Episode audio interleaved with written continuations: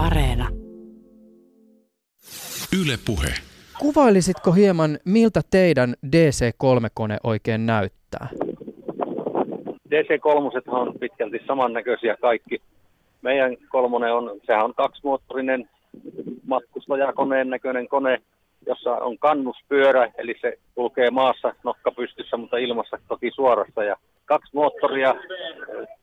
Meillä on kiintävä pelti. Finnish Airlines lukee tuossa kyllä. M- mitä mieltä saisit semmoisesta kuvailusta, että se on semmoinen hopeinen sikari siivillä? Että se, se kuvastaa 340-luvun henkeä parhaimmillaan. Tässä äänessä oleva Hannu Heilala on DC-yhdistyksen varapuheenjohtaja.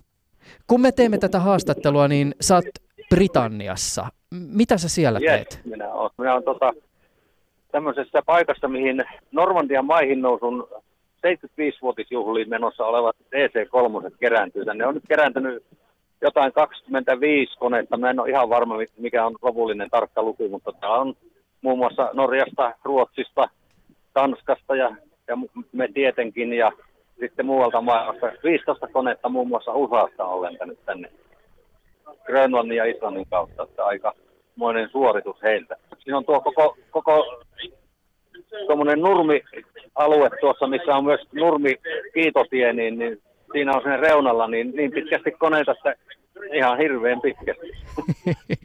Nokat, nokat tänne yleisöön päin. Täällä on aika monen yleisötapahtumat vielä kaiken lisäksi. Nämä kon- koneethan kokoontuu tänne Britannian Taxfordin vanhaan sota-aikaiseen tukikohtaan ja tuota, täältä lennetään Ranskaan Kainiin niin kuin vähän samassa hengessä kuin silloin aikanaan Normandian maihin nousussa. Siellä on niissä koneissa, missä on hyppyvarusteet, niin on myös hyppäjiä. Minkälaisia ajatuksia tällainen näky sussa ilmailuihmisenä herättää?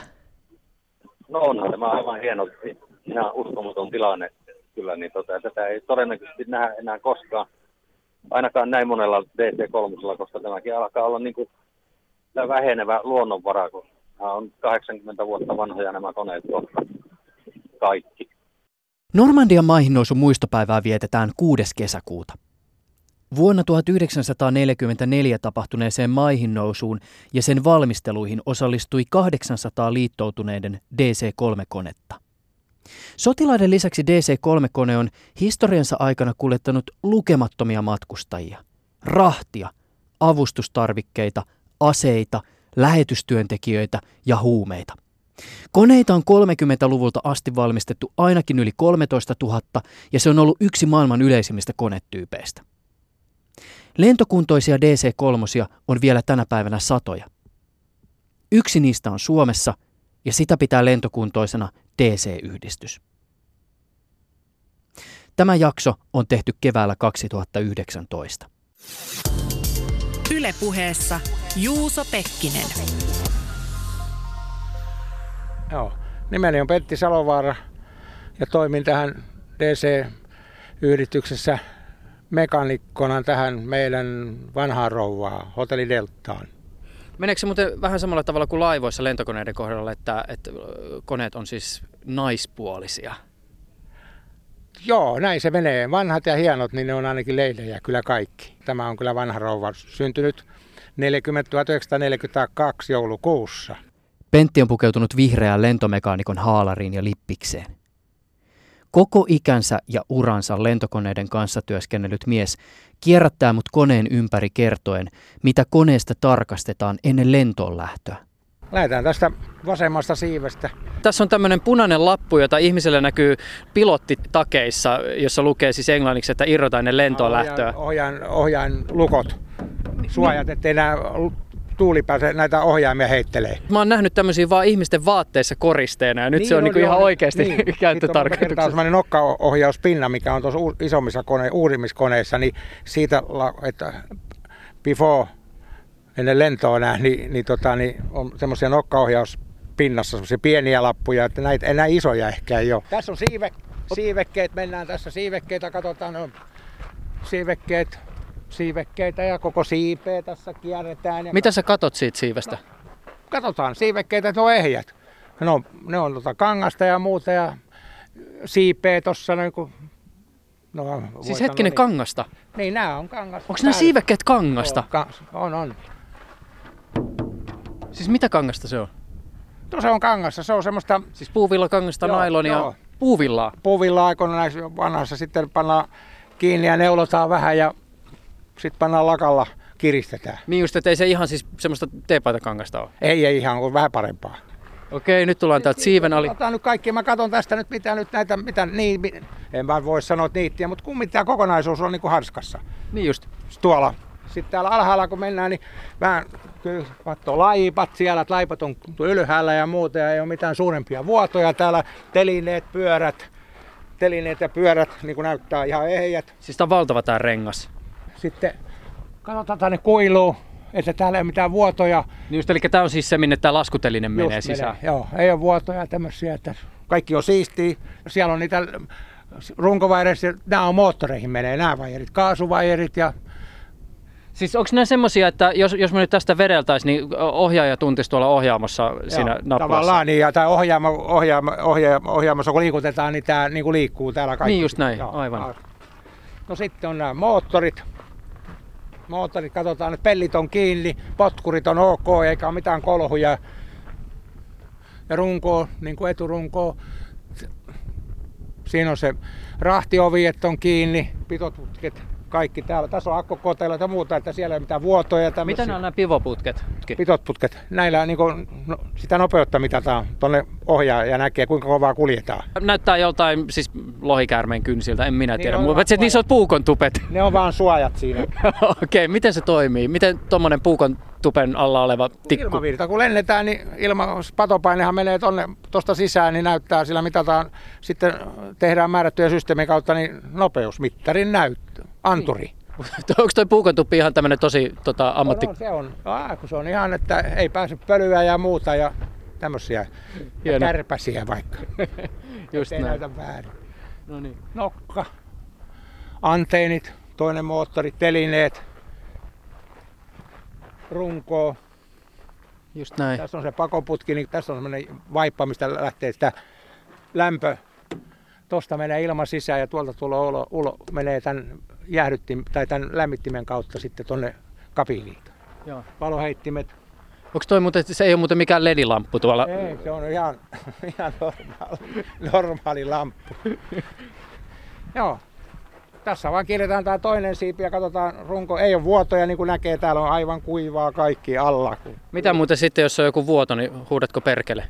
No ei, mitä perkettä, sitten ruvetaan vaan ihmettelemään ja katsoo ja korjaa tietenkin, jos on, ja arvioimaan, että ö, minkä kokoinen ja muuta. Mitä. Mikä, mikä vuotaa, jos vuotaa? No esimerkiksi moottorista voi tulla vähän, no ainahan moottorista pikkusen tulee jotain tippaa, kun se on mäntämoottori, se aina, niin kuin sanotaan, että tuommoinen mäntämoottori, se aina merkkaa, merkkaa paikkansa. Just näin. Ka- ja laip, riimilaipat, Täällä on taas irrota ennen lentoa. Niin näin, joo, nämä on ne suoja.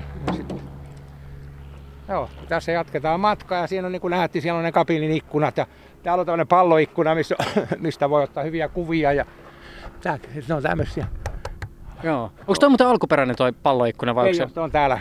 Se on, se on ne kuplaikkunat, se on silloin kun näitä maan, maa, tuossa noita, noita kai maanmittaushommissa, niin ne täältä sai tarkemmin katsottua, miten lie. Niin. niin just. Nyt ollaan täällä tuota peräsimen puolella toisessa päässä. Luuman, perä, luuman ruukku, kannus, pyörä, siivekkeet tai vakaajat, korkeus, sivu. Ja taas nämä, varsinkin nämä rättihommat täällä, niin, tai nämä, että nämä on ehjät ja muuta. Nämä saa, Rättihommat, eli nämä siis siivek, siivekkeet, jotka on niin kuin, sitä vähän parempaa teepaitakangasta. Niin, niin, vahvaa. Niin, niin Just kuin, näin. täällä voi melkein soittaa. Se on tälleen maalikkona tulee semmoinen olo, että hänin tuskin uskaltaisi koskea, kun pelkää, että se menee rikki ja sä vaan koputtelet. No joo, ja kun jossain vaiheessa, kun tässä utissa oltiin, niin kun lapset, ju- lapset kun kävi katsomassa, niin kaikki taputteli. Onks tää, pa- on, eikö tää olekaan peltiä? niin just. Mi- Miksi näissä on, onko nämä pultteja vai niittejä vai mitä nämä on? Tää on niittiä. Tää on millä, niittiä. millä nämä on siis tää katteet? Paljon tässä on näitä niittejä? No, siitä voi jokainen arvalla, montako miljoonaa tai miljoonaa, joku sanoo tuhansia tai sata tuhatta ja muuta, mutta paljon niitä on. Kukaan ei ole varma, kaikki, jokuhan sanoo, että kyllä varmaan ne on laskettu, mutta onko oikein? että tällä lailla kierretään, tällä lailla sitä kierretään sitä koneita ja katsotaan kaikki ja just tosiaan vuodot ja tuommoista. Ja ohjaamosta sitten, ohjaamosta kanssa katellaan sitten vaan, että siellä on kaikki paikallaan ja ikkunat on, au, ikkunat on auki niin kuin nytkin, että tuulettuu. Ei tässä sen kummempaa. Yle Puhe. Mikä sun suhde on DC3? Aa, no mulla on kyllä aika pitkä suhde tähän koneeseen, nimittäin on Vinnarille aikoinaan mennyt 61 ilmavoimista ja 63 sain lupakirjan tähän DC3 ja konvariin yhtä aikaa. Ja oli mahdollisuus lentää mekanikkona niiden molempien mukana ja sitten, tuli, sitten nämä siirrettiin ilmavoimille ja sitten itselläni oli sitten muita tyyppejä sitten, kun ne siläke koitti 2002. Eli MD11 oli viimeinen, joka oli paras. Ja sitten sen jälkeen siirryin saman tien uudestaan tähän takaisin tähän DC-yrityksen tähän DC3, että sieltä asti olen ollut nyt sitten mekaanikkona tässä, toiminut tässä koneessa. Ja tämä on vähän kuin vaippa-ikä, että alko ja loppu. Jos ajattelet sitä tavallaan sun ammatillista suhdetta DC3, niin minkälaisena koneena se on sun mielestä näyttäytynyt? Onko siihen ollut jotain niin viharakkaussuhdetta, onko se täysin neutraali, onko se kiva kone? Kiva kone. Kuka ei koskaan kysynyt noin, että kun aika on kulunut niin paljon, kun oli sillä välillä, kun oli 60-luvulla ja sitten vasta 2002, niin tota, sen jälkeen, niin, niin kyllä mä oon aina tykännyt vanhoista rouvista mekaanistit toimii kaikki vaihteet ja muut. Ja, eli, ja hydrauli, hydraulilaipat ja muut toimii. Kyllähän tässä on hydrauliikkaa ja näin on sitä, mutta sitä varsinaista elektroniikkaa ei Mutta perus, peruskoneinahan tässä on siivet ja laipat ja moottorit ja nyt on tietysti kaikki on muuttunut nykyaikaistunut ja nopeudet ja, nopeudet ja tota, on painot lisääntynyt ja tämmöistä. Tässä on 11,5 tonnia suurin piirtein no, starttipaino maksimi, paino, lähtöpainot. Niin jollain suurin piirtein nykyään sen painoisia prätkiäkin. niin voi olla, mutta noin on niin kuin 180-200 tonnia nyt enemmänkin on starttipainot ja muut, niin onhan siinä ero. Ja samoin nopeudesta. Täällä oli joskus oltiin niin kuin aikoinaan nuorena miehenä, niin oli mukana kun rahtia esim. kolmosella niin Amsterdamiin, eli Helsingistä Tukholman kautta Kööpenhaminaan, tankkaus siellä, sitten Amsterdamiin, yötä Amsterdamissa ja lasti mukaan ja seuraavan päivänä kotiin. Ja siinä sitten aikaa meni niin kuin kaksi päivää. Nyt, nyt pyyhkästään Pankokkiin esimerkiksi vaikka Helsingistä Pankokkiin otetaan parikymmentä tonnia rahtia ja muuta, se menee kymmenessä tunnissa sinne ja matkustajat päälle. Et siinä sitä on se, oikeastaan se ilmailun varmaan kehitys ja tekniikka, siis tietokoneistus ja kaikki nämä mukaan, että sanotaanko näin, että me, minä ja kollegat ketkä, ja muita niin on nähneet tämän ilmailun tosi kovan kehityksen. Ja väitän, että se ei enää kehity niin paljon kuin kolmosesta yhteen toista esimerkiksi. Mutta tässä voisi itse asiassa pikkasen vielä jotenkin konkretisoida eroa tämän tyyppisen koneen ja sitten taas toisaalta nykykoneen välillä. Siis ymmärtääkseni, jos tällä hetkellä pilotti tekee jotain ohjaimille lentokoneen ohjaamassa, niin käytännössä se tarkoittaa sitä, että pilotti ohjaa tietokonetta tai antaa komentoja tietokoneelle. Mutta että tässä, jos pi- pilotti ohjaa, onko se, mikä se on, ohjainsauva? Mm. Ohjaussauva ja ratti siinä tavalla, niin joo, vanhan kansan... Just näin, eli siis jos, jos pilotti käyttää ohjainsauvaa ja rattia, niin sehän tarkoittaa sitä, että käytännössä hän on fyysisesti kosketuksissa sieltä koneen nokasta ihan vaikka, vaikka, vaikka tuonne peräsimeen asti. Aivan oikein. Miten se muuten siis siirtyy siis se ohjaan, että jos ajatellaan sitä, että li- liikutetaan rattia tai ohjaansauvaa ja peräisen liikkuu, niin mitä siinä välissä tapahtuu? Miten se liike siirtyy? Vaijereiden ja kulmavipujen kautta suoraan peräsimille ja laipoille ja ei kun noille siivekkeille ja muille. Menee ihan mekaaninen vaijerivälitys. Siis vaijerilla? Mm, näin on. Eli kehräpyörät siellä, siellä on kehräpyörät välillä ja mistä ja taivuttaa ja kulmavipuja ja tämmöisiä, niin se menee ihan siellä, jos avata, avattaisiin tuolla lattia, niin näkee siellä menee vaijerit siellä alla, alla sitten. Silloin kun tämä aikoinaan 30-luvulla tietysti suunniteltiin tämä kone ja tämä kone, jonka kyydissä me ollaan tänään oltu, niin se on siis 40-luvulta. Mutta kun se on silloin joskus 40-luvulla tullut Kilellen Kaliforniassa tehtaalta ulos, niin mitä siinä on ehkä ihasteltu? Mikä siinä on ollut semmoista uutta, mitä aikaisemmissa koneissa ei ole ollut? Miksi se on ollut hieno kone?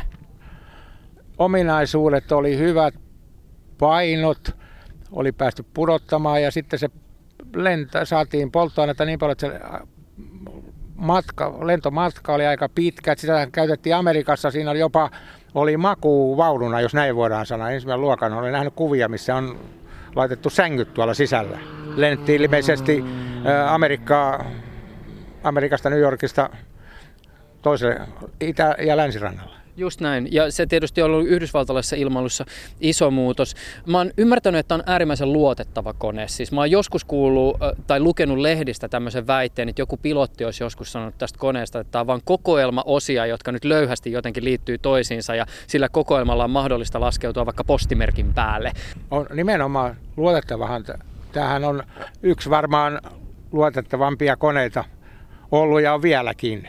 Eihän siitä mihinkään pääse. Tässä on semmoista äh, miten sanotaan, maalaisjärjellä ymmärrettäviä tekniikkaa.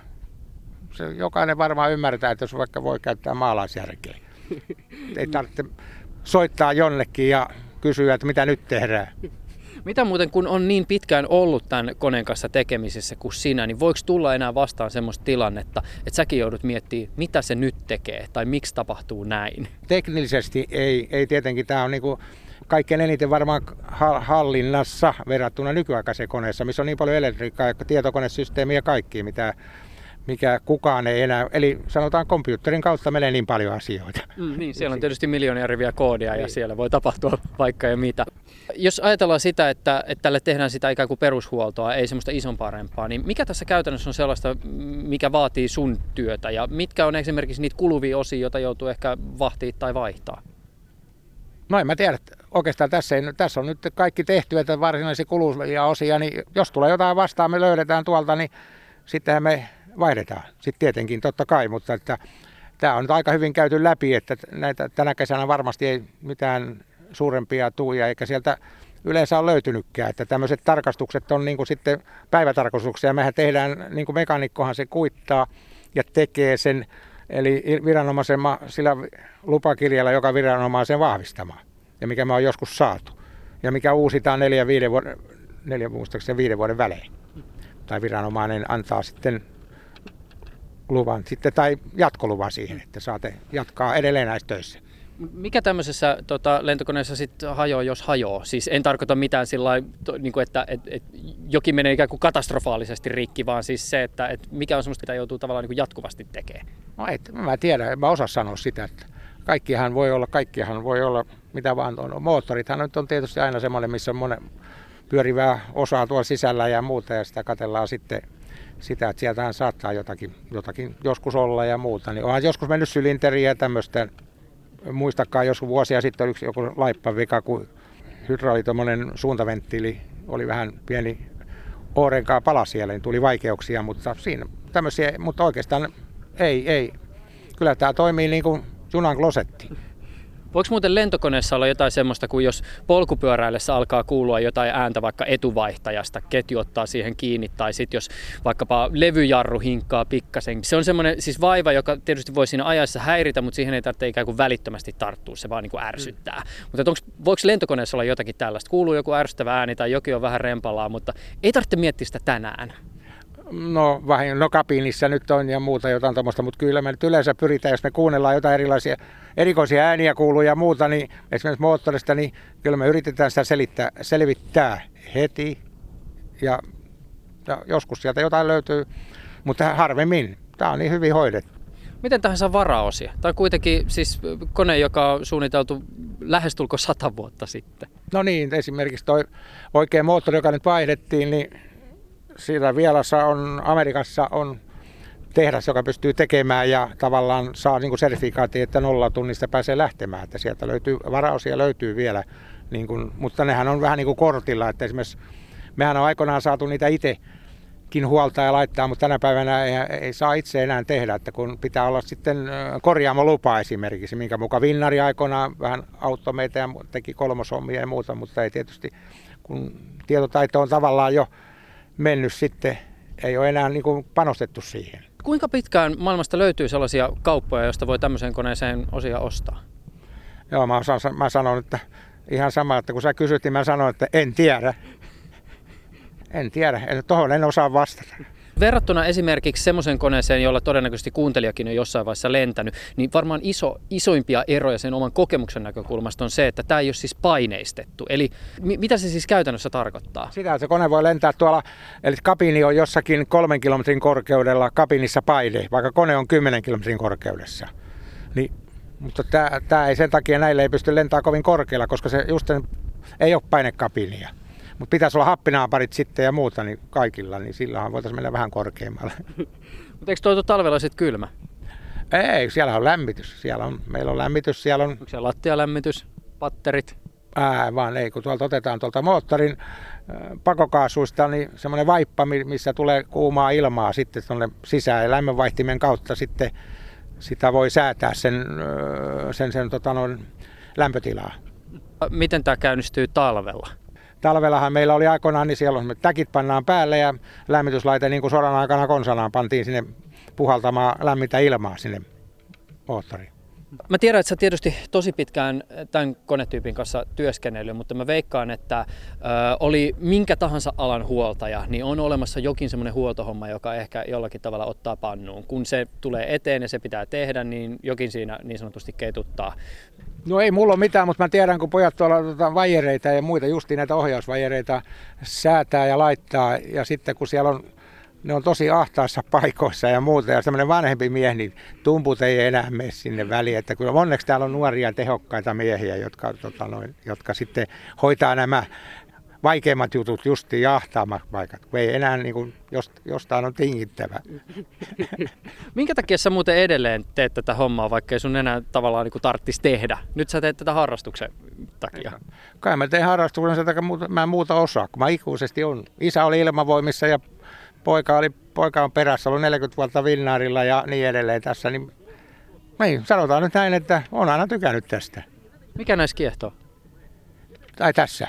Niin. Sasse. Mä oon oppinut siitä alusta pitää. 60-luvulta asti oli, koskaan ei ollut, aina ollut mukava mennä töihin. Huonoakin päiviä tietysti on, mutta välttämättä ei koskaan ei ollut. Aina on kiva ollut mennä. Että kai se siitä sitten lähtee ja kai kun katsoo peiliin, niin kai siinä on joku vika sitten. Kuinka kauan tämmöisen koneen pystyy pitämään lentokuntoisena? Kuinka kauan? Niin, vielä. No kyllä ainakin se varmaan mäkerkii hautaa niin vielä senkin jälkeen. Kyllä tätä varmasti pystyy pitämään. En, mä osa, en osaa sanoa. Niin paljon osia kuin osia saa ja viranomaiset hyväksyy tämän lentokelpoiseksi ja muuta, niin ei tässä mikään estä. Eli siis teoriassa toi voisi lentää vielä sadankin vuoden päästä? Näin on. Pitää sanoa syvällä rintaa, totta kai. Yle puhe. Alright, eli mulla käy. Kertoisitko kuka olet? Petri Munukka. Mä lennän Finnairilla Airbussia ja sitten tätä DC-3 vapaa-aikana. Minkä takia sä lennät vapaa-aikanakin lentokonetta? No siinäpä onkin hyvä kysymys, mutta kai se on se ilmailukärpänen purru niin pahasti, että siitä ei sitten pääse vapaa-aikanakaan eroon. Sä lennät kuitenkin suhteellisen uutta lentokonetta ikään kuin työkaluna. Joo, joo Airbusit on ei nyt mitään huippumodernia ole, mutta, mutta kuitenkin täysin nykyaikaisia. Mikä se on se ero siinä vaiheessa, kun on ensin työpäivän lentänyt sellaisella koneella ja sitten istuu tämmöisen ohjaimiin, niin mitkä on niitä asioita, joissa ensimmäisenä ehkä huomaa sen, että nyt ollaan aika eri vuosikymmenen lentokoneen kyydissä? No molemmat on omalla tavallaan työläitä, mutta sitten niin kun se työ tulee ihan eri asioista, että siellä – uudessa koneessa ladataan elektroniikkaa ja tutkitaan paljon enemmän tietoja, mennään nopeammin ja pidemmälle ja muuta. Ja tässä sitten taas se, tämä on hidasta ja mennään lähelle ja tutkitaan säitä ja enempi sitten sitä vääntämistä ja itse koneen tarkistamista ja tsekkilistan lukua ja listat on pitkiä ja joka nappulaa väännellä ja käännellä. Uudet koneet testaa automaattisesti itse itsensä laittaa vaan virrat päälle. No kuulostaa vähän samalta kuin joku valokuvaharrastaja ehkä puhuisi, että minkä takia joku manuaalinen filmikamera viehättää versus sitten se digijärkkeri, jossa on myös ne automaattiominaisuudet. Joo, se, se on varmaan sitä samaa, että äh, tämä on niinku ehkä vähän puhtaampaa lentämistä tässä. Enempi on sitä lentämistä ja siinä nykytyössä on sitten semmoista vaan operaattorina ehkä siinä sitten mukana. Onko mitenkään maalikolle mahdollista kuvailla sitä, kun uusissa koneissa tietysti aika monesti, kun sä teet jotain ohjaamossa, niin sä et anna käskyjä suoraan sille lentokoneelle, vaan sanot tietokoneelle, joka sitten ohjaa moottoreita ja hydrauliikkaa. Mutta että miten sitä ehkä, miten voisi maalikolle kuvata jollakin tavalla sitä tunnetta, joka sitten tulee, kun istuu semmoisen koneen ohjaimiin, jossa kun sä ohjainta operoit tuolla koneen keulassa, niin ihan oikeasti saat fyysisesti kontakteissa niihin ohjainpintoihin. Mitenkä tuota nyt kuvasi? Se, sä oot siinä ihan oikealla jäljellä just, että se, siinä todellakin on suora vajeriyhteys tonne ja sä tunnet ne tuulenpuuskat ja kaikki sen, miten, miten se kone elää tuolla ilmassa ja sitten taas sillä modernilla koneella se on vain sähköjohdon päässä ja tosiaan sitä, siinä ei tule niinku käsialaakaan sillä, kun sä lennät vain joystickilla. Sitä voi nylkyttää samalla lailla kuin tietokoneen joystick ja muuta ja sitten se tietokone päättää, että mihin tästä mennään, että sille vaan annetaan niinku vihjeitä. Luokse se muuten jonkinlaista intuitiivisempaa kokemusta se, että sä tunnet todella sen ilman No kyllä se ehkä tavallaan, just kun sä sivutuulilaskua tuossa väännät, sä tunnet sen puuskan, kun se tulee ja, ja lähtee sua vääntämään, niin sitten se on etäisempi siinä uudessa koneessa. Se sähkö sitten tavallaan eristää sut sitten siitä. Mutta ehkä en mä tiedä, olisiko sitä nyt sitten niin tarpeenkaan sitten väkisin tuoda siihen uuteen koneeseen. Sulta kuitenkin löytyy tuota ohjaamosta myös sen tyyppisiä instrumentteja, jotka on vähän enemmän tätä päivää. Et esimerkiksi navigoinnissa, kun mä kattelin, niin tuolta löytyy siis vähän modernimpaa GPS ja muuta semmoista. Kun tämmöistä konetta lentää, niin varmaan jotain uutta tuolla pitää olla ohjaamossa myös ihan sääntöjenkin puolesta. Joo, näkölentosäännöllä, niin kuin tämmöisellä kelillä, niin voi lentää kyllä ihan näillä mittareilla, noilla alkuperäisillä, mutta me ollaan pidetty tätä niin kuin mittarilentosääntöjen mukaan lennettävänä, niin meillä on satelliittinavigaattori siinä, joka osaa tehdä aika huonossakin säässä. Sillä pystyy tekemään lähestymiset ja sitten sama kyllä se nykyaika on väistämättä tullut, kun meillä on iPadit, mistä näkee säätutkan kuvat ja liikkuvat karttapohjat, missä se tekee sen niin paljon helpommaksi sitten tuolla vierailla kentillä liikkumisen. Tätä lentäessä tuleeko missään kohden semmoinen fiilis, että ennen oli jokin paremmin? Joo, se on aina se päällimmäinen, joka tulee mieleen, mutta sitten jos oikeasti rupeaa miettimään, että tällä koneella pitäisi lentää talvella jäätävissä ja räntäsateessa ja muuta, tää, niin tuota, sitten yhtäkkiä tuleekin sitä Airbussia aika ikävä.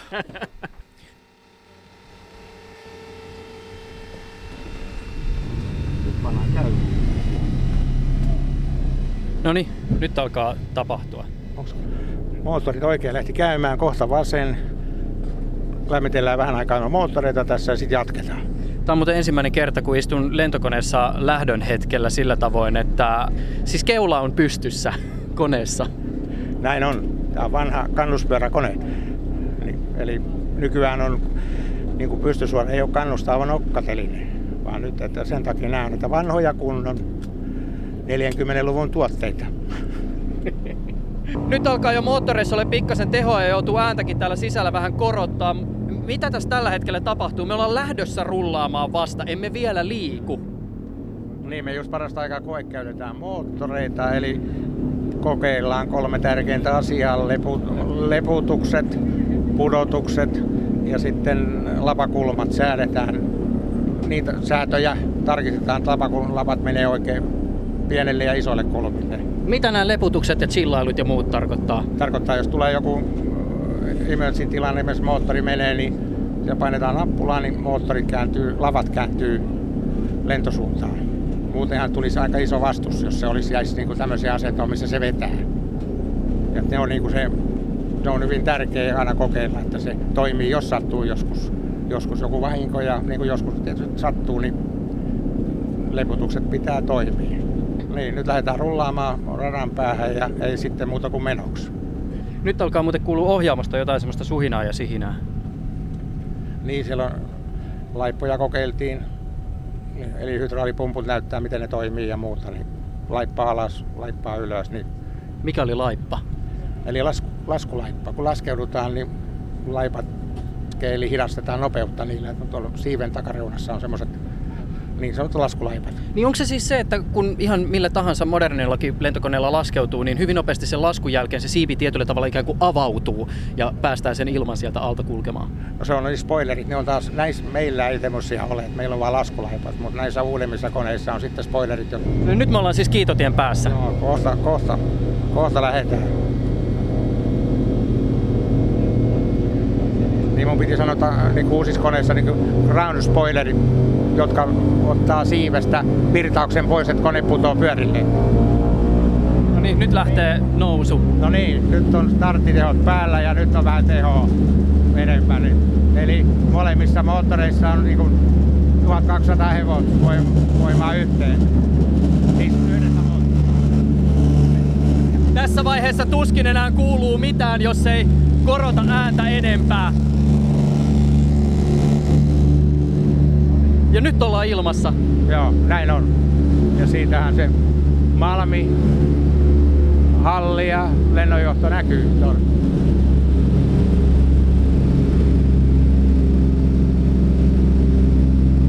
Tämä on muuten jännä. En ole aikaisemmin ollut lentokoneessa sillä tavoin kyydissä, että mukana on myös siis muukin kuin se kliininen ja vähän kuiva matkustamon haju.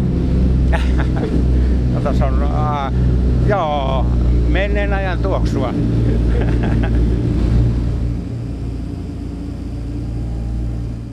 Kokemus melkein 80 vuotta vanhan DC-3-koneen kyydissä olemisesta on täysin erilainen kuin paineistetussa modernissa matkustajakoneessa. Koneen tuoksua voisi kuvailla mopon ja vanhan tavaran liikkeen hajumaailman yhdistelmäksi. Kone tärisee ihan eri tavalla kuin moderni suihkukone ja sen liikehdinnässä on jotain, no miten sitä nyt kuvailisi, analogista.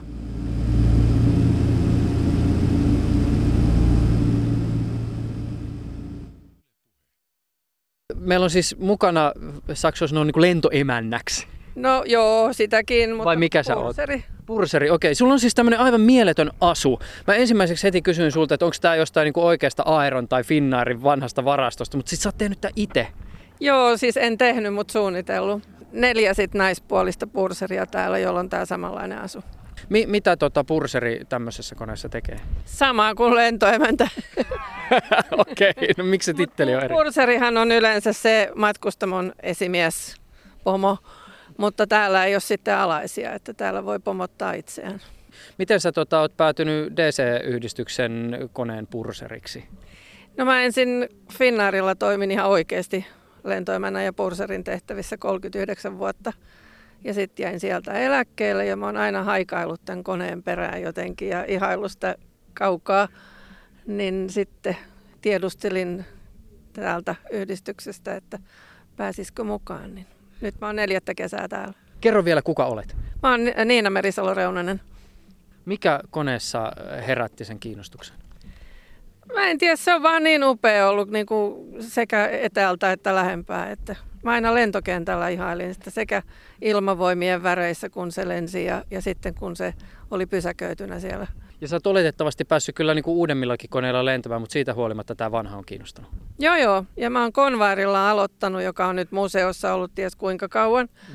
Siitä niin kuin, jo uudempaa ja uudempaa, mutta tämä on niin kuin, tämä perus kaunotar. Jos olet niin pitkään alalla toiminut purserina, niin mikä on siinä työssä ehkä muuttunut? Koneet on toki vaihtuneet, mutta, mutta tota, mikä on ehkä ollut semmoinen oma huomio? No ehkä lentäminen ylipäätään sikäli, että se on niin kuin tullut yleisemmäksi. Et ennenhän se oli niin kuin hyvinkin harvoilla ja valituilla tämmöinen liikkumismuoto. Käytiin kampaajalla ja puettiin parhaat päälle, kun lähdettiin lentomatkalle. Ja nyt se on hyvin arkipäiväistä ja, ja hektisempää työnä tietysti myöskin. Miten se näkyy siinä tunnelmassa matkustamossa, jos ajatellaan sitä, että aikaisemmin ollaan todella niin kuin ykköset päällä ja kirkkokampaus laitettuna ja, ja nyt sitten lennetään suurin piirtein joka viikonloppu Helsingistä Berliiniin? No onhan se arkipäiväistynyt. Se on ihan kuin menisi bussilla töihin tai metrolla. Et, et ihmiset ei suhtaudu siihen niin kuin mitenkään. Istahdimme alas Suomen ainoaa lentokelpoista DC-3-konetta ylläpitävän DC-yhdistyksen varapuheenjohtaja Hannu Heilalan kanssa. Muistatko muuten vielä itse ensimmäisen kerran, kun olit DC-3 kyydissä? No kyllä, minä muistan. Se oli joskus 90-luvun puolivälillä. Mä en muista ihan tarkkaa päivää, mutta kyllä mä muistan kyllä se. Se oli ensimmäinen kerta, mutta ei ollut ilmanen sekään, mutta siihen jäi koukku. Kyllähän minä olin ilmavoimien viestipuolella ollut itse ja lentokentällä ollut puoli vuotta niin kuin varusmiehenä hommissa, niin kyllähän minä nyt olin nähnyt DC-3 monta kertaa, mutta en ollut koskaan käynyt edes sisällä. Niin tota, sitten työkaveritten kautta niin tuli tilaisuus lähteä vähän kiilottamaan konetta. Minä menin sinne ja sitten seuraavan kerran, kun se lähti lentämään kesällä, niin no minähän menin kyytiin tietysti sitten. Ja se oli, se oli Helsinki-Vantaalta paikallislento, missä minä olin ensimmäisen kerran kyytissä. Silloin kun mä ensimmäisen kerran menin koneeseen ylipäätään, vaikka se oli silloin vain kiilotettavana, niin mä muistan sen tuoksun, mikä siitä koneesta niin kuin heti niin kuin huomasi, kun meni ovesta sisälle, oli semmoinen tuoksu, että tiesi, että tämä ei ole ihan tänä päivänä tehty vehje. Tämä oli, se oli selkeästi vanha laite. Vähän semmoista jotain vanha ajan bakelitin tuoksua tai jotain muuta semmoista, joka, joka kyllä niin kuin, se erottuu heti, kun sinne menee. Mikä historia DC-3 on siis täällä Suomessa? Kolmosia ostettiin silloin toisen maailmansodan jälkeen ylijäämävarastosta Euroopasta Aerolle kymmenkunta kappaletta. Mä nyt en ihan varmaa numeroa pysty sanomaan, mutta ne on kuitenkin ne koneet, mitkä Aero on käyttänyt ja jotka menivät sitten ilmavoimille ja osa myytiin ulkomaille. Norjassa on yksi, Hollantiin meni yksi, Amerikastakin löytyy yksi. Ja sitten oli Karairilla oli kolme konetta – Nämähän on hirveän monikäyttöisiä koneita ja Suomessakin näillä on siis tehty vaikka mitä. Siis samoilla koneilla, joilla on lennätetty ihmisiä, on ehkä aamulla ennen matkustajia lennätetty postia. Ja sitten taas toisaalta näitä koneita, mitä esimerkiksi eh, te hallinnoitte, niin näitähän on käytetty tosi moneen. ollut puolustusvoimilla käytössä matkustajakoneina. Käsittääkseni se, joka on ilmailumuseon edessä, joka ei ole lentokelpoinen, niin eikö se, sehän on ollut jossain Normandian maihinnousussakin mukana? Joo, kyllä se kone, joka on ilmailumuseon pihalla, niin se on ollut Normandian maihin nousussa mukana. Tämä meillä oleva kone, millä äsken lennettiin tuossa, niin, niin se ei ole ollut Normandian maihin nousussa, enkä minä ihan varma ole siitäkään, että onko se ollut Berliinin ilmasillassakaan mukana, mutta se on, se on ollut enempi niin kuin henkilökuljetuksissa, silloin niin sanotusti herroja kuljetettu sota-aikana. Sitä on käytetty rahtikoneena ja sitä on käytetty ilmavoimissa laskuvarjohyppäyskoneena ja tällä yksilöllä, mikä meillä on, se on ollut ilmavoimissa muun muassa niin sanotusti signaalitiedustelutehtävissä. Niin just, eli siellä on vielä suomeksi sanottuna ollut siis vähän niin kuin vakoilulaitteita kyydissä. No niin, nimenomaan. Miksi tämmöinen kannattaa pitää lentokelpoisena? Siis DC-3 on niin merkittävä, historiallisesti merkittävä lentokonetyyppi, että sitä kannattaa pitää ja se ei ole niin mahdottoman suuri ja isotöinen, etteikö sitä pystyisi pitämään, ja toisaalta taas on niin iso, että sillä pystytään kuljettamaan kohtuullisen isoa määrä ihmisiä. Ja meillähän vuosittain noin 1500 ihmistä käy lentämässä. Tuo on tietysti siis kokemuksena ihan mieletön, se on äärimmäisen kaunis kone ja, ja vielä tälleen kun on näillä nykyaikaisilla lentokoneilla lentänyt, niin kokemus ton tyyppisestä vanhemmasta koneesta on ihan hillittömän erityyppinen. Ja sitten jos miettii vielä tätä historiaa, siis DC-3 on ollut mielettömän iso merkitys siinä, miten matkustajaliikenne on ilmailussa kehittynyt. Mutta sitten tämä on tietysti sellainen asia, jota voidaan, ja erityisesti tänä päivänä luetaankin vastakarvaan. Siis matkustajaliikenteen kehitystä tarkastellaan myös aika kriittisestä näkökulmasta. Ilmailu on tietysti ala, joka tuottaa paljon päästöjä, ja monenkin mielestä ehkä niin kuin tämän tyyppinen historia ei välttämättä ole jotain sellaista, mitä kannattaisi ihannoida. Miten teidän yhdistyksessä asemoidutaan näihin kysymyksiin, joita esimerkiksi ilmastonmuutoksen kohdalla nousee lentoliikenteeseen liittyen esille? Joo, kyllähän tätä on tätä, tätä puhetta ollut paljon, että, että harrasteilmailu kuluttaa paljon polttoainetta. No, kyllähän se totta on, että meidän koneen niin kuin perinteisiin sesnoihin verrattuna niin kuluttaa aika paljon. Meillä menee niin kuin periaatteessa 400 litraa ensimmäinen tunti ja sitten 300 litraa seuraavat tunnit. Ja me lennetään paljon niitä ensimmäisiä tunteja, että paljon menee pensaa, kymmeniä tuhansia litroja vuodessa mutta, tai kesässä. Mutta tota, me ollaan aina sanottu niille, jotka arvostelee tätä hommaa, niin että huoltoasemilla haihtuu ilmaan paljon enemmän bensaa kuin me saadaan kesässä kulutettua. Mutta eihän se liity sitten taas toisaalta siihen, mitä te teette. Joo, ei meillä, ei meillä nyt sillä lailla ajatella sitä ilmastoasiaa niin paljon, koska tuota me kuitenkin halutaan harrastaa tämän koneen kanssa Ja meillä on tosiaan yhdistyksessä paljon 4000, yli, yli 4000 jäsentä, jotka tykkää, että kone on kunnossa. Se on meidän mielestäni arvokasta työtä ja sillä on kulttuurihistoriallinen merkitys sillä koneella. Että kyllä me halutaan, että se pysyy lentokuntoisena ja me lennetään sillä. Tässä on niin kuin lentämisen fiilinkiä. Siinä tuntuu kuin tuulet ja ilmakuopat ja kaikki tämmöiset. Ja, ja se on ihan oikeasti niin, siinä on semmoinen vanha ajalle hyvä lentämisen tunnelma. Kun meikäläisenkin tämän ikäisenä kun ajattelen, niin mä oon sitten kotimökkini ylikuunnellut, kun DC-3 lensi, lensi ensin ja sitten tuli konvairit ja sitten tuli suihkukoneet ja ne oli aina vain kau- kauempana ja korkeammalla ja, ja ne DC-3 ääni on kuitenkin lapsuudesta tuttu mullekin. Niin on se tietysti aika näyttävä. Siis varsinkin jos ajattelee sitä, että, että siinä ei ole maalipintaa, vaan se on tuommoinen kiiltävä, se alumiini tai duralumiini, mikä, mistä ne katteet on tehty, niin sehän kiiltelee. Käsittääkseni siihen on myös ollut ihan käytännöllisiäkin syitä, siis maali painaa. Se on totta, maali painaa. Siis jos tuommoinen lentokone maalataan, niin siihen tulee melkein 100 kiloa lisää painoa, koska se maali, maalikerros on kuitenkin aika paksu. Tässä on päädytty siihen, että käytetään kilotettua peltiä vaan, niin se on, se on sitten kevein mahdollinen ratkaisu. Kun tämmöisen lentokoneen haluaa pitää lentokuntoisena ja sillä kuljetetaan ihmisiä, niin mikä on se porukka, jonka tämä ympärilleen vaatii? Siis mekaanikkoja, lentäjiä, mikä se on se tavallaan se, se koneisto siinä koneen ympärillä, koska yksinhän se ei ilmassa pysy? Yhdistyksessä meillä on seitsemän, kahdeksan lentäjää, jotka lentää. Kaksi pitää olla jokaisella lennolla mukana. Sitten meillä on mekaanikkoja, on 15 mekaanikkoa, joilla on lupakirja, joilla on lupa korjata sitä ja huoltaa sitä. Ja sitten meillä on erilaisissa muissa tehtävissä niin kuin matkustamohenkilökuntaa, ja sitten hallinnon porukkaa. Tästäkin maasta tietysti löytyy sellaisia lentäjiä, jotka on työkseen tätä konetyyppiä lentänyt ja sitä kautta kokemusta on, mutta miten te pidätte huolta jatkumosta, siis että tulevaisuudessakin saatte houkuteltua yhdistyksen riveihin sellaisia pilotteja, jotka ovat valmiita päivätyönsä ohella opettelemaan tämmöisen vanhan konetyypin? Joo, lentä, lentäjien kohdalla on tietysti semmoinen tilanne, että siihen vaaditaan kokeneita lentäjiä, joilla on kannuspyöräkone kokemusta ja, ja tuota, paljon lentotunteja. Me ollaan tässä vaiheessa niin eh, hommattu uudet lentäjät niin käytännössä lentoyhtiöiden kapteeneista ja perämiehistä ja Finnaarilta on aika suuri osa meidän lentäjistä, jotka lentää siellä vielä tänäkin päivänä pusseja ja tulijoita on enemmän kuin tarvitaan, että kaikkia ei voi edes ottaa. Minkä takia luulet, että semmoinen pilotti, joka on tottunut lentämään semmoisella tietokoneavusteisella siistillä, nopealla suihkukoneella, niin haluaa tulla tämmöisen koneen puikkoihin? Nykyaikaisen suihkukoneen, matkustajakoneen lentäminen, niin se on semmoinen homma, että siellä operoidaan sitä lentokoneen tietokonetta suurin piirtein. Ja, ja tota, meillä siinä tuossa meidän koneessa niin ei ole lentämiseen liittyvää tietokonetta. Meillä on suunnistuslaitteita ja kaikkea semmoisia, jossa on tietenkin tietokoneita, mutta, mutta lentäminen on ihan käsipeliä ja, ja siihen on vaan lentäjän on kiva lentää konetta oikeasti, muutakin kuin ihan pikkukonetta.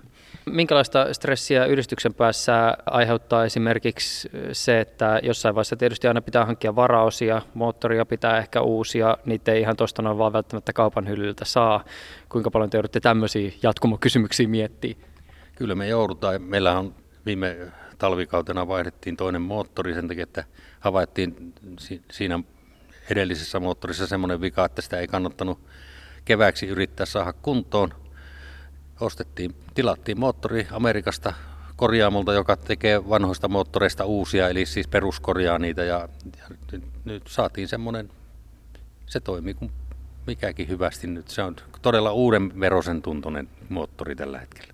Ihmiset tekee asioita eri motiiveista käsin, mutta jos mietitään teidän perusaktiivia, sellaista tyyppiä, joka oikeasti upottaa työtunteja ja aikaa ja vaivaa ää, tähän harrastukseen, niin osaatko yhtään arvioida, että miksi? Mikä on se syy? Mikä se on esimerkiksi sun itsesi kohdalla ja m- miten sä ajattelet, että muut teidän tyypit tästä puolesta miettii? No minä olen monesti miettinyt, että miksi minäkin tätä hommaa teen, mutta, mutta ei, tähän kun kerran lähtenyt, niin tästä ei niin kuin oikein voi ottaa ja lähteä poiskaan, että kyllä tämä on niin kuin, kyllä se on palkitsevaa työtä. Ja kyllä meillä niin kuin, täytyy sanoa, että mekaanikot on niin kuin, ne tekee siis tuhansia tunteja töitä. Siis me ollaan laskettu, että yhden lentotunnin eteen pitää tehdä niin kuin kymmenkertainen määrä työtunteja mekaanikoiden ja muidenkin ihmisten. Eli tota, kyllä se vaatii. Ja sitten kun otetaan huomioon vielä, että kukaan meillä ei saa mitään palkkaa näistä tekemistään töistä, ainoastaan kulut korvataan, niin kyllä sitä voi vain niin nostaa hattua.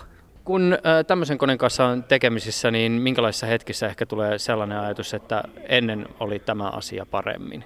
No en tiedä. Siis, siis tämä on niin kulunut juttu tämä, että aina sanotaan, että ennen oli kaikki paremmin, mutta ei se kyllä pidä paikkansa. Kyllähän siis nämä tämmöiset vanhat koneet, kun ajatellaan, että tuokin kone, joka meillä nyt on tuossa käytössä, niin se on 30-luvulla suunniteltu. Sitä vielä tänäkin päivänä ihmettelee, että miten hitossa ne on siihen aikaan jo älynneet niin hyvin tehdä noita laitteita ja se on vieläkin niin kuin täysin toimiva. Mutta onhan tietysti nykyaikaiset koneet, niin onhan se tietysti ihan eri asia. Kyllä ne on todellakin parempia ja tehokkaampia ja taloudellisempia ja vaikka mitä. Kyllä toi kone on ehkä vähän vaikuttavamman näköinen kuin semmoinen kliininen nykykone. No onhan se. se. Siitähän ei ole kyllä kahta puhetta. Että siis kone on erittäin virtaviivaisen ja kauniin näköinen ja, ja tota, se on käyttötarkoitukseensa tehty ja se on silloin, siihen aikaan kun se on tehty, niin se on ollut parasta, mitä silloin on saatu. Mikä, milloin DC-3 on kauneimmillaan? Se on mun mielestä silloin, kun se lentää tuosta suht matalalla kaartaa kauniisti, niin että yläsiipi näkyy. Lisäisin vielä nyt tälle oman kokemuksen pohjalta ilta-auringon tähän. No sekin vielä tietysti ilta-aurinkoon kanssa, mutta että kyllä siis koneen liikehdintä tuolla ilmassa, niin se on todella niin se on näyttävää ja sulavaa. Että sitä, sitä niin kuin maassa olevaa konetta, monet muutkin koneet on ihan samanlaisia, niin otetaanpa nyt tämä esimerkiksi tämä ruotsalaisten hävittäjäkone Tunnan, joka on tynnyriksi sanottu. Se on niin hirveän ruman näköinen maassa, mutta se lentää todella kauniisti. Ja niinhän se on DC-3, se lentää todella kauniisti. Ainakin 14 ihmisen pelätään saaneen surmansa ilmavoimien DC-3 matkustajakoneen syöksyttyä järveen Kuopion Rissalan lentokentän lähistöllä noin kaksi tuntia sitten. Matkustajat olivat tiettävästi 60. maanpuolustuskurssin osanottajia ja lisäksi mukana oli siis kahden hengen miehistö. Maanpuolustuskurssien johtajan Eversti Risto Setälän mukaan Kyseessä on täytynyt olla maanpuolustuskurssin osanottajien yhteinen kokous Rissalassa. Onnettomuudessa mukana olleiden henkilösyystiedot puuttuvat toistaiseksi. Ja puhelimessa on nyt pääsikunnan tiedotusosaston päällikkö Jorma Kaarnola. Mitkä ovat viimeisimmät tiedot tästä lentoturmasta? No tällä hetkellä tiedämme sen, että ilmeisesti koneen miehistössä oli kolme henkeä, kapteeni, perämies ja, ja mekanikko. Ja äh, matkustajia todennäköisesti oli 11 tai 12, mutta tässä menetyt tiedot, tiedot vielä toistaiseksi puuttuvat. Huoltohan on tietysti, jos se on laiminlyöty, niin mikä tahansa kone, niin eihän se enää luotettavaa ole. ole mutta niin tota, kyllähän suurin osa lentoonnettomuuksista ja mitä Suomessakin on tapahtunut, niin on ollut semmoisia, että on joku mittarin säätö unohtunut tekemättä tai sitten ihan on ohjaajien virheitä. Esimerkiksi Kuopion onnettomuudessa, niin siinä oli kysymys siitä, että ohjaajat ei osanneet tai jotenkin eivät vain tehneet oikein niitä asioita, mitkä olisi pitänyt tehdä ja siinä kävi niin kuin kävi. Viittaat siis siihen vuoden 78 turmaan? Kyllä, siihen minä viittaan, joo. Äsken kuulussa Ylen radiouutisten vanhassa pätkässä puhuttiin 14 uhrista. Sittemmin uhriluku tarkentui 15. Sitten on tämä Toinen juttu on tämä Maariahaminan turma, jossa tosiaan niin tota, metsä tuli vastaan sen takia, että korkeusmittari näytti enemmän kuin sen olisi pitänyt. Ja oli sumua eikä näkyvyys ollut tarpeeksi hyvä, niin, niin siinä kävi sitten, että se meni metsään. No sitten on tämä, tämä Vaasan seudulla tapahtunut onnettomuus, niin se nyt oli sitten ihan, siinä on todennäköisin syy on se, että kuskit ei ollut kunnossa. Se oli vanha aika, se oli, ne oli vanhoja sotalentäjiä, jotka jotka saattoi olla tietysti vähän enempi niin kuin vapaamielisempiä juhlimisessa ja muussa. Ilmeisesti ilmailu on tässäkin suhteessa monessa mielessä muuttunut. Enkä tarkoita vain sitä, että ennen sai lentokoneessa polttaa, vaan että jos ajatellaan tämän päivän ilmailua, niin ilmeisesti kaikki niin kuin lupakysymykset, valvonta, tämän tyyppiset on aika erilaisia kuin jo vaikka 30 tai 40 vuotta sitten.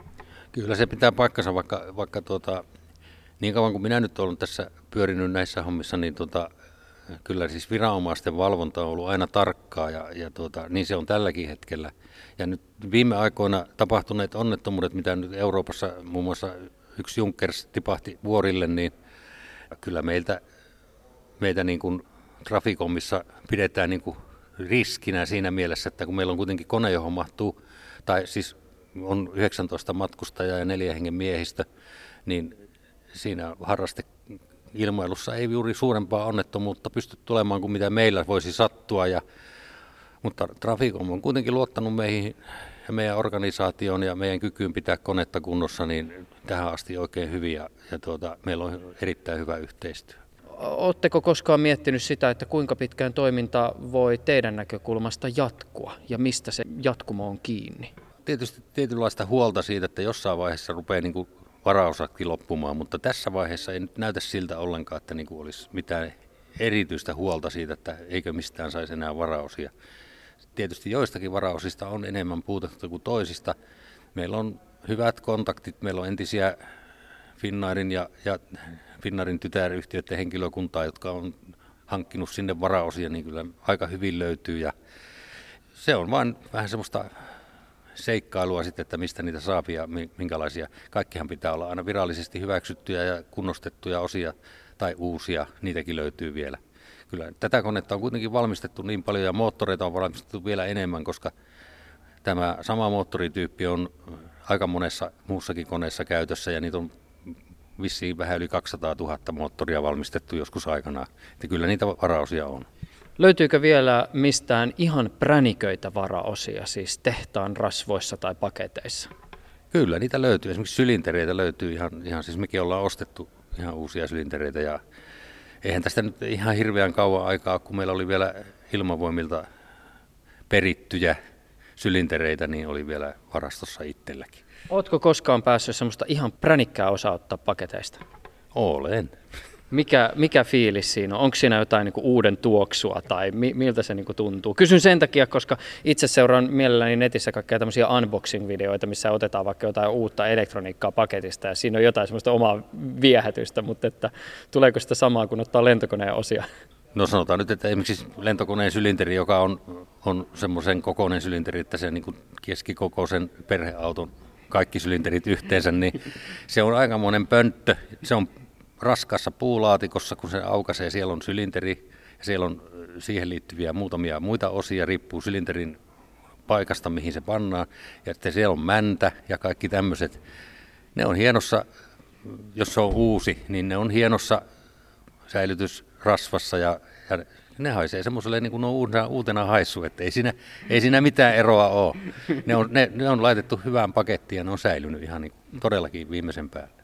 Mä palaan vielä tähän aikakysymykseen. Jos puhutaan tavallaan teidän tulevaisuushorisontista ja, ja, ja tämän teidän DC-3 lentokelpoisuudesta, niin lentääkö se vielä 10 vuoden päästä vai 50 vuoden päästä tai uskaltaako toivoa, että 100 vuoden päästä vielä? No lentokonehan on siinä mielessä vähän erilainen asia kuin jos verrataan esimerkiksi autoon. Jos auto, auto vanhenee, niin sitä ei kannata enää korjata, mutta lentokoneet on rakennettu ihan eri periaatteella. Niitä niitä voi korjata koko ajan. Vaikka sitä menisi mikä osa rikki, niin sen voi aina vaihtaa tai korjata. Ja se, se saadaan kyllä pysymään niin kuin periaatteessa uudenverosena, siis kuntonsa puolesta uudenverosena. Käytön jälkihän siinä aina näkyy, jos meilläkin on kohta 80 vuotta vanha kone, niin sehän on selkeästi kulahtaneen näköinen joistakin paikoista, mutta siinä ei ole semmoista elimellistä vikaa, etteikö sitä voisi käyttää. Ja lentokoneesta kun on kysymys, niin sillähän ei lennetä, jos siinä on pienikin vika. Eli se on oltava kunnossa aina, kun sillä lennetään. Jos ajatellaan, että osia löytyy ja osaavia ihmisiä, joilla luvat löytyy, niin... Ongelma on siinä, että meidän pitää löytää aina uusia, no lentomekanikkoja koulutetaan ja niitä on lentoyhtiöillä töissä, että me voidaan sieltä aina houkutella omaan porukkaan ja annetaan sitten vanhemmilta mekanikolta, mitä meillä on, niin hommataan niille koulutusluvat ja koulutetaan uusia mekanikkoja. Ei se ole mikään ongelma. Se on vain siitä kiinni, että löytyy innokkaita ihmisiä, jotka höyrähtää tarpeeksi tähän hommaan. Yle Puhe. Soitin vielä tämän äsken kuulun haastattelun jälkeen DC-yhdistyksen Hannu Heilalalle Britanniaan, jonne kokoontuu Normandian maihin nousun vuosipäivän johdosta iso joukko DC-3-koneita monesta eri maasta. No tämähän on semmoinen tapahtuma, jota ei todennäköisesti koskaan tule enää tapahtumaan, koska nämä koneet on jo sen ikäisiä, että alkaa 80 vuotta olla ikää ja näitä, nämä, nämä näiden kunnossa olevien koneiden määrä vähenee koko ajan maailmassa. Nyt kun, on, nyt kun niillä on tilaisuus kokoontua tänne, niin tota, kyllä meillä oli pakko osallistua tähän, tähän myöskin. Onko tässä vaiheessa tiedossa, että minkälainen tulee olemaan se huipennus, kun nämä kaikki koneet ovat samaan aikaan taivaalla? Kyllä mä uskon, että se on aika, aika vaikuttavan näköinen näky, kun näitä tulee niin kuin koko ajan lisää vaan, kun katsoo tuonne taivaalle, niin kyllä se tuntuu varmaan. Ja äänihän on se, mikä tämmöisessä tilanteessa, kun on paljon koneita yhtä aikaa ilmassa, niin sehän on aika eh, omituinen ja varmaan jollekin vanhalle sota-ihmiselle niin vaan saattaa nostaa muistoja mieleen. Niin, se on tietysti varmaan ollut aika vaikuttava kokemus maasta kuunnella, kun Normandian maihin nousun aikaan sadat DC-3 ovat siellä paikan päällä olleet ilmassa. Kyllä, varmasti joo. Nythän niitä nyt ei ole muutama kymmenen, mutta kuitenkin kyllä siitäkin ääntä tulee varmasti aivan tarpeen. Minkälainen tällainen hetki on ilmailun ja ilmailuhistorian ystävälle, kun noita koneita ilmassa katselee? Kyllä se on ihan, ihan semmoinen hetki, että sen tulee, tulee muistamaan varmasti aika pitkään. En, en usko, että unohdan koskaan.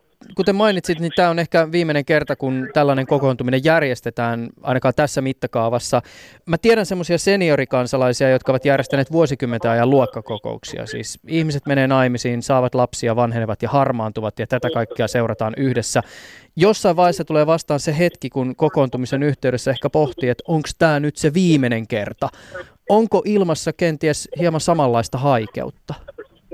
Saattaa olla, että nyt kun on kysymyksessä 75, niin näitä nyt kaksi kertaa viiden vuoden, vuoden välein järjestetty näitä tilaisuuksia, niin, niin tuota, saattaa olla, että menee nyt vähintään 10 vuotta tai jopa 25 vuotta ennen kuin seuraava kokoontuminen on. Silloin tulee olemaan todella varmasti vähemmän näitä ko- koneita koossa enää. No. Nyt rupeaa sataamaan niin kuin Britanniassa aina. ja te olette lähdössä lentoon? Joo, me ollaan lähdössä lentoon. Millä te muuten lennätte? Meidän kolmosella lähdetään lentämään täällä semmoinen paikallinen.